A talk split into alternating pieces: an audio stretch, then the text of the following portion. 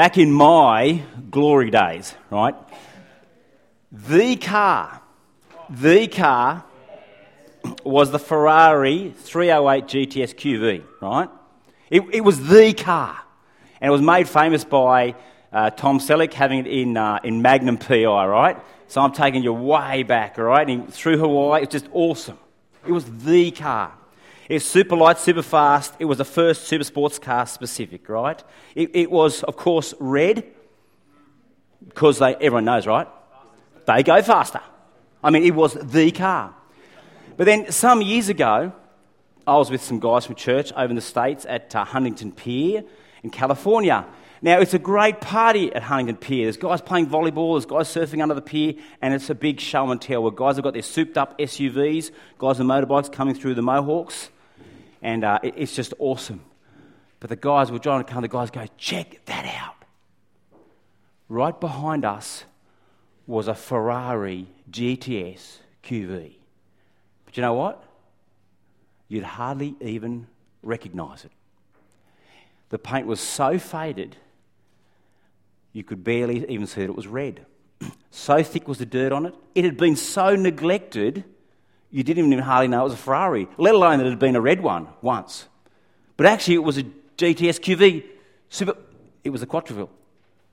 Like, how's that happen? How do you do that to the Ferrari. Apathy. You become indifferent. This guy had treated his Ferrari GTS QV the same way I treat my Ford Festiva. Right? It's an old Ford Festiva. For me, it's a shopping trolley on wheels. Right? But how do you kind of go Ferrari, Ford Festiva? Nah, same diff, right? Whatever. How do you get to that position? You become indifferent through apathy, right? Now, look, it happens to the most precious things. You can wreck them, and it happens at first slowly. It begins with a drift at first. You know, you just clean it once a week, then it's once a month. In fact, then it's six months till you wash it, and you don't even notice that the paint's fading. You don't notice the scratches, and you don't get it fixed. And then you kind of don't see it at all. It's a bit like living in a messy bedroom. If you do it long enough, you don't even know it's messy anymore, right? We've all experienced this stuff, right? We do it with things, we've got to have something. We do the research, we've got it, and we get it. You know what? Before you know it, it's just collecting dust on your shelf. Or worse, it's on the curbside in the junk collection, right? Now, that's bad with stuff. You can wreck some really precious stuff, like a Ferrari. But it's even worse when it comes to relationships. I had a friend from school who was married for one year, not even. And a friend and I were talking about it. I said, How do you do that? How do you look someone in the eye and say, I love you? And I want to spend the rest of my life with you. And then within a year, they're divorced. How's that happen? you can wreck some really, really precious things. And the cost, the debris is huge. It's same with our relationship with God. It's a big theme in the book of Hebrews. You know, you can drift and you can ruin something that's precious. Look at Hebrews chapter 2, verse 3. How shall we escape? How shall we escape if we ignore or become indifferent or end up apathetical with apathy towards such a great salvation. What is the cost? Well, ultimately, you'll lose your salvation. God will judge you. You'll be condemned by God. It's dangerous, right? And why is it so dangerous? Because it's hard to see that it's happening, right? Because it begins with a subtle drift a subtle drift, right? Look at 2 verse 1. We must pay more careful attention, therefore, to what we have heard, so that we don't drift away. See, no one says, you know what? I'm going to trash my Ferrari. There it is, beautiful, and they get out the old sledgehammer and they just hack it. No one does that. Or I'm going to sm- slash my marriage. You don't do it like that. No, it's sl- subtle, small increments. It's slippage. It's like drifting when you're surfing, right?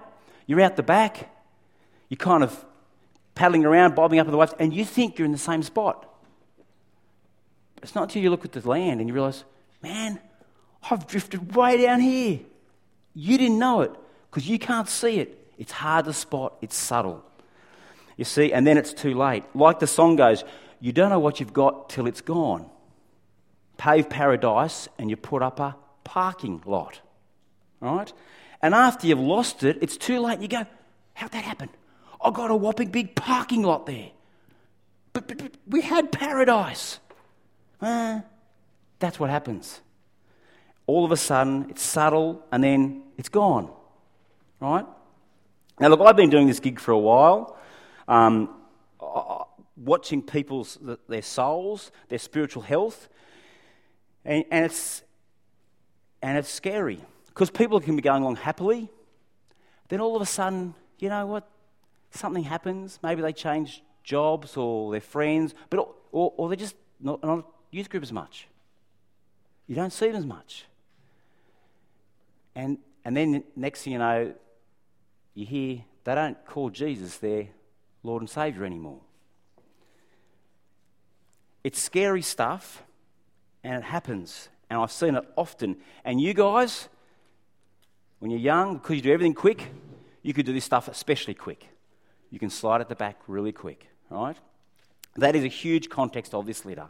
How do you make sure you don't drift away and end up in a position of apathy where you'll lose your salvation?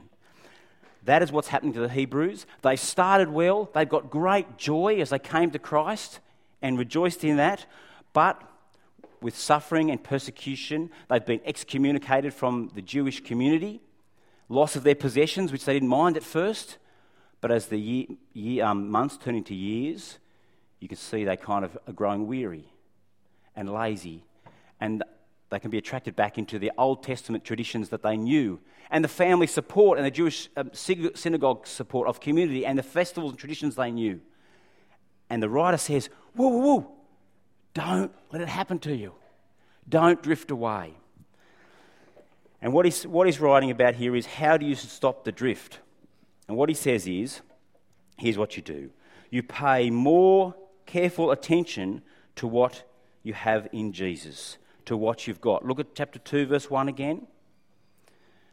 We must pay more careful attention, therefore, to what we have heard so that we don't drift away. The more careful attention, what it's saying is you've got to be attentive, focused, think over it. And what he goes on does, he contrasts what they've got to what they've had. So they see the difference. So can they see how wonderful what they've got. And so let's read verses 1 and 2. In the past, God spoke to our forefathers through the prophets at many times and in various ways. But in these last days, He has spoken to us by His Son. You see the difference? In the past, God spoke in lots of ways. The prophets, Elijah, Elisha, Jeremiah, Isaiah, all sorts of ways through donkeys, through visions, through the hand on the wall, right?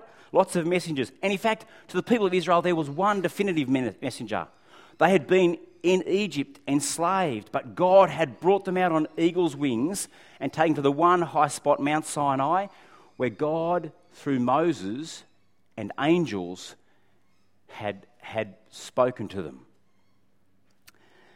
That was their high point. And so they were right to be suspicious about, suspicious about Jesus. See, how can a peasant carpenter from Galilee, Nowheresville, absolute Nowheresville, be a greater message, messenger than Moses and angels. How can that be? Well, only, of course, if one last time God has spoken by the Son. You see, so pay more attention to Jesus because he is actually a greater word. I'll read again. In the past, God spoke to our forefathers through the prophets at many times in various ways, but in these last days, he has spoken to us by his Son you see the sense of climax? In the last days, by the Son. And over the next 13 chapters, he will blow our minds away about who this Son is and why we ought to listen to him. Who is this Jesus? And he's got three things for us. They're in the outlines. Well, verse 2 pay more attention to Jesus because he's the one who inherits everything. Absolutely everything. Verse 2, you see, he is the heir. Who, who, whom he appointed the heir. Now, the heir is the inheritor. He's the one who will own everything, right? And what you've got to understand is Jesus is not like the angels or Moses. They are servants, 1 verse 14. Are not all angels ministering spirits, right? They here to, to minister. Even in 1 verse 7, we see, um, in speaking of the angels, he says he makes his angels winds, his servants, flames of fire. They are servants, that's what the angels are. Or Moses, um, he's the same, chapter 3, verse 5. Moses was faithful as a servant. He's faithful as a servant. Now, um, they don't inherit, they might be rewarded, but they don't inherit because they're not part of the family. See 3 verse 6? But Christ is faithful as a son. You see, there's a huge difference between Jesus and Moses. Right? Jesus owns them. They're not equal. There's nothing in the universe that Jesus won't own. In Hebrews, as we see here, he's the heir of all things, right? At the, at the end of time, when Jesus returns, God will give all things to Jesus, except for God Himself. In Hebrews 1, we're told everything will be gathered up in Him. In Colossians 1:15, all things are made by Jesus and for Jesus. Jesus owns the lot. Do you see how much more weight his words ought to carry? Here's the second point pay more attention to Jesus because he's the creator of everything. See, verse 2 Him appointed the heir of all things and through whom he made the universe. He doesn't just inherit the creation at the end, he was there at the beginning, with God at the beginning. He's the one who said, Let there be light with the Father, and there was light. All right? So look at chapter verse 10, 1 verse 10. He also says, In the beginning, O Lord, you laid the foundations of the earth and the heavens are the work of your hands. They will perish, but you remain. They will all wear out like a garment. You will roll them up like a robe. Like a garment, they will be changed. But you remain the same, and your years will never end. Jesus um, made all the creation, and one day he'll just, like in the same way that he just rolled it out, he'll roll it up again. Just like you guys do at the beach, right? You're there with your towel, and at the end, what do you do? You just roll it up, grab it, take it home.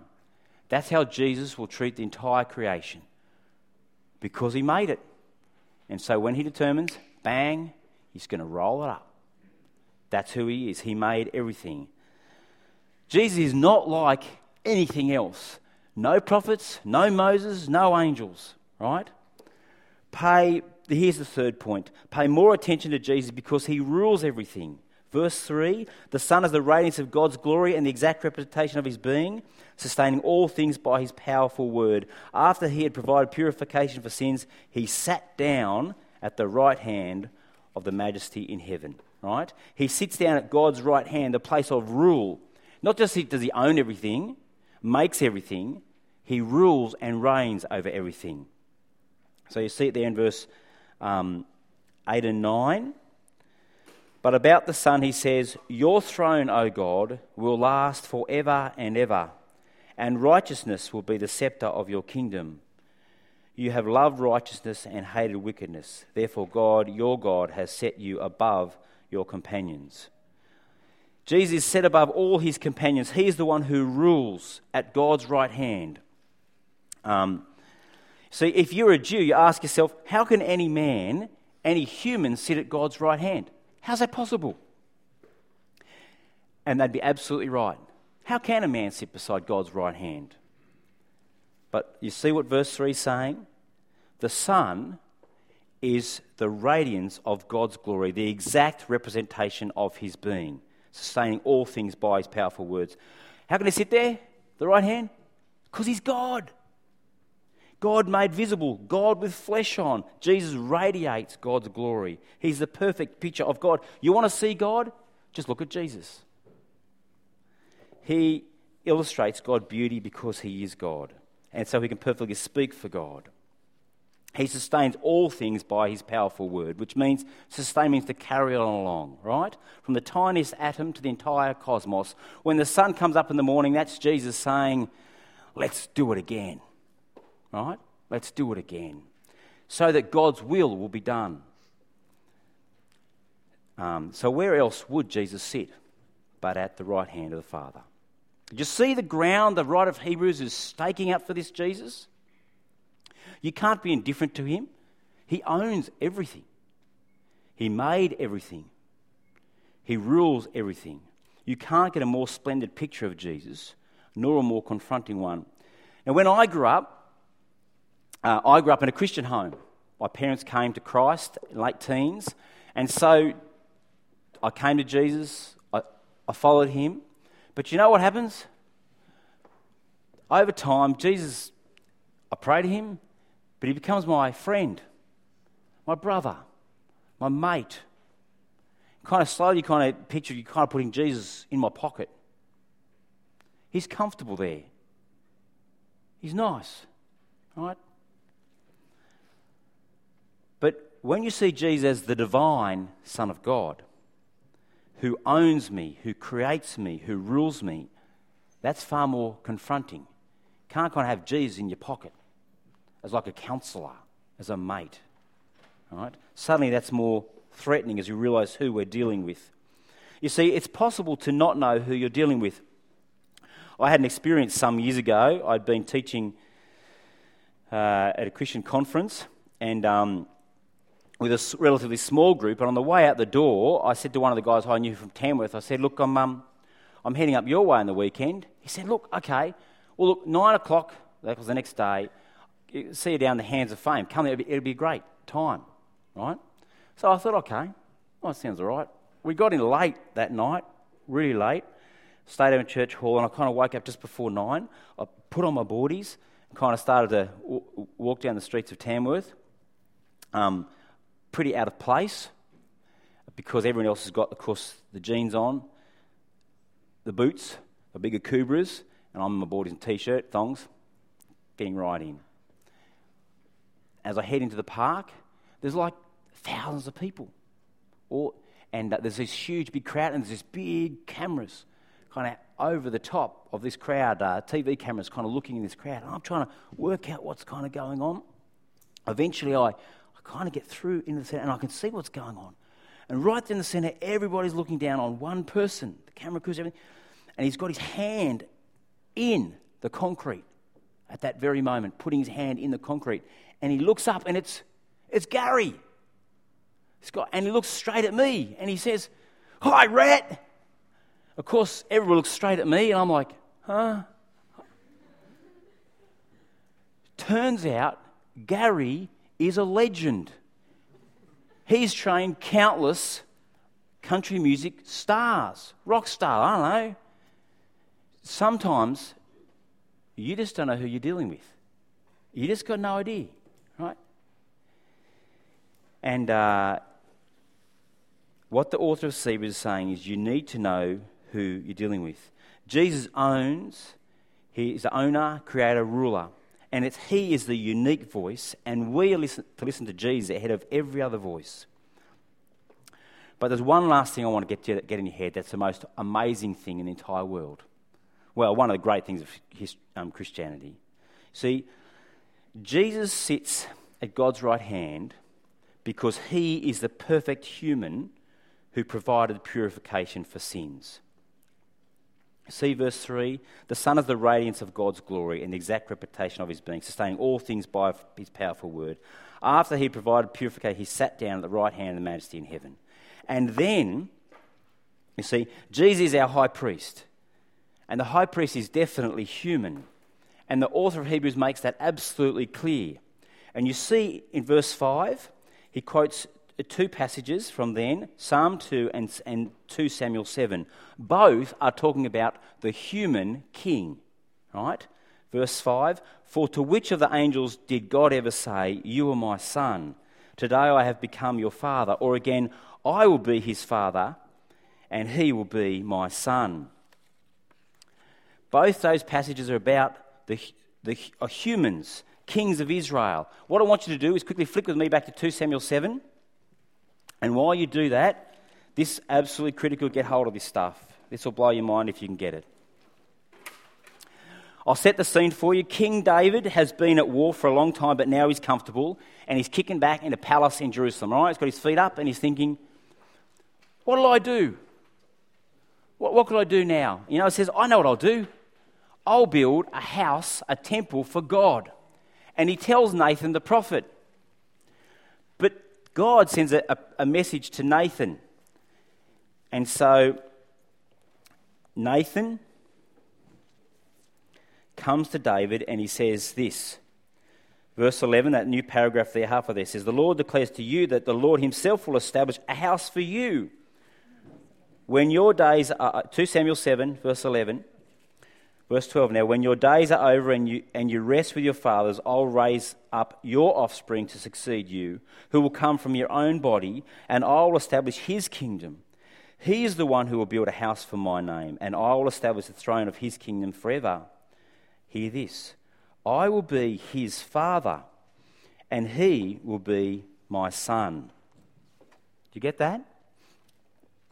God promises to make a house for David, but actually it's a dynasty, and it's actually through people, an inherit inherits a, a, a person, one person in particular, a son. But what a son! This son, we're told, will have will rule over all kingdoms. His kingdom will never end. Right? He's human. He will rule forever, and God will establish his throne forever. You see verse 14? What does God say? God promises to call this son of David his son. He's human, but he's God's son, and he's going to get God's kingdom. And that's the point that Hebrews is making. Jesus is also is the divine son, radiates his glory, but when he comes to earth, he becomes David's son, fully human. All right? The author of Hebrews is making a massive point here. Jesus is supreme in every way, right? Human or divine, it doesn't matter how you cut it, right? As God's son, he's what? We've just said he's the heir, he'll inherit all things. He made everything, he owns everything, he creates everything. But as the human son, he's the promised David's, David's promised son. He's the forever king. And so it doesn't matter which way you cut Jesus, he is unique, supreme, matchless. Moses, angels, whatever, they all are in the shadow compared to this Jesus. He's incomparable. He's a pinnacle of humanity. And that's what he's basically saying in Hebrews chapter 2. Look at verse 5 with me. chapter 2, verse 5. It is not to angels that he subjected the world to come, about which we are speaking, right? The world to come. Who, who's going to rule in the world to come? What's the right? Not angels. He's not subjected to the world to come. But there is a place where someone has testified, and he then quotes Psalm 8. He says, What is man that you are mindful of him? The Son of Man that you care for him, right? Why does God care for us? What, what, what, why, why humans? Why, think, why have such a special place in the creation? Why do we rule over the cockroaches? Why? Why? Why is man, why, why, what is man that you're mindful of him, the Son of Man that you care for him? You made him a little lower than the angels, and yet you crowned him with glory and honor and put everything under his feet. In putting everything under him, God left nothing that is not subject to him. But is that how we experience life? We rule everything? We do rule over the cockroaches, yes, but we know because of the fall, everything we build collapses, ruins, corrodes, and gets thrashed. It wears out, and ultimately, no matter how successful you are, you end up fading into the, you go to the grave, right? You die and you can't take with. We don't rule everything. But look at verse 6. or sorry, just in putting everything under him, God left nothing that is not subject to him. Yet, at present, we do not see everything subject to him. Right? We're not subject, we don't rule all things. Look at verse 9. But we see Jesus, who was made a little lower than the angels, now crowned with glory and honour because he suffered death, so that by the grace of God he might taste death for everyone. Right? You see what's being said? At first, that's quite confusing, right? It's a little difficult. But what, what the Hebrews writer is, he, he slots Jesus into Psalm 8, right? And, and he says, you see, we don't rule everything like it was supposed to be. We don't see everything under, under us because of the thorn, the thistles, the sweat. We end up dying. And we live, too, verse 15, in the fear of death all our lives. Some of us are dying quicker than others, your leaders, and probably me. But either way, we are all dying, all in the process of dying, right? But, verse 9 we see Jesus, who was made a little lower than the angels, now crowned with glory and honour because he suffered death. Right? Um, we don't see our glory because of our sin, but we see Jesus. We see Jesus, the human being who was made lower than the angels, but verse 11 became part of our family. Verse 12 became our brother. It was verse 7, he was like us in every way. It was tempted, verse 18. But he was unlike us, verse 9, because he was crowned with glory and honour. Why? Because he died in our place. And he now rules over everything. He's now put on the throne. He tasted death for everyone. He, Jesus did the most amazing thing because he died. Um, he's the one who, who radiates God's glory. Um, and he tasted death for everyone. His death was unique. He died for an entire race right? He's made atonement for our sins. And he's made entire species right with God. And because of that, God has crowned him with glory and honour and crowned Jesus with glory uh, that now places him at the right side of the Father. Do you see the most amazing thing about Christianity? Did you realise that a human being is sitting on the throne in heaven? And all of heaven the cherubim, the seraphim are all bowing down to a man. A man with a real heart, pumping real blood through real veins. Jesus is the supreme human, the pinnacle of humanity. Humanity as we were meant to be, perfect and ruling. Not just the radiance of God's glory, He's the radiance of our glory too. You see? Pays for our sins and he brings us now into glory because he's, he's now our brother and we will share with his glory, right? Forever in that great um, banquet in heaven, right? Jesus is supreme in every way the inheritor, the creator, ruler, but he's also God's human son, the supreme man. Is that the picture you have of Jesus? Is that when you pray to him, is that how you think of him? Or is he beginning to look like a Ferrari that you can hardly recognize? He's just blending in with everything else. See, I imagine there's a couple of groups of people here. Some of you are not yet Christian. This is all new to you, this stuff about Jesus. And I want to say, take these next few days to look into this stuff, find out who this Jesus is. But some of you have drifted. Drifting's about being where you're supposed to be so that you make sure you land at the dock and you don't end up in the rocks. The question for, for us is, is where have you begun to drift? What parts of your life is Jesus no longer speaking to? It may be in your actions, but more probably it's in your heart, where no one else knows, but God knows, and it's subtle, and you've begun to drift. And the picture you have of Jesus is not that one of the glorious Son of God, son, human Jesus, who sits on the right side of the Father. Take the next few days to make sure Jesus gets back in the right place. Listen to Jesus this PHAT. I'll pray. Father, we thank you for the Lord Jesus.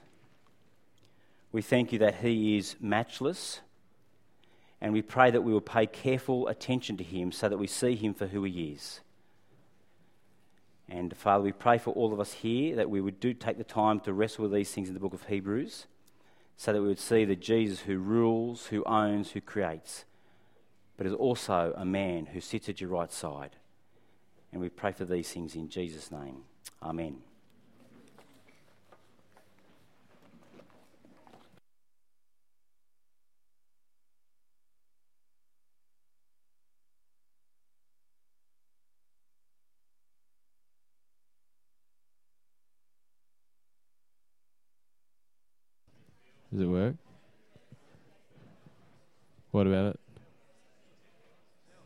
to. Oh yeah.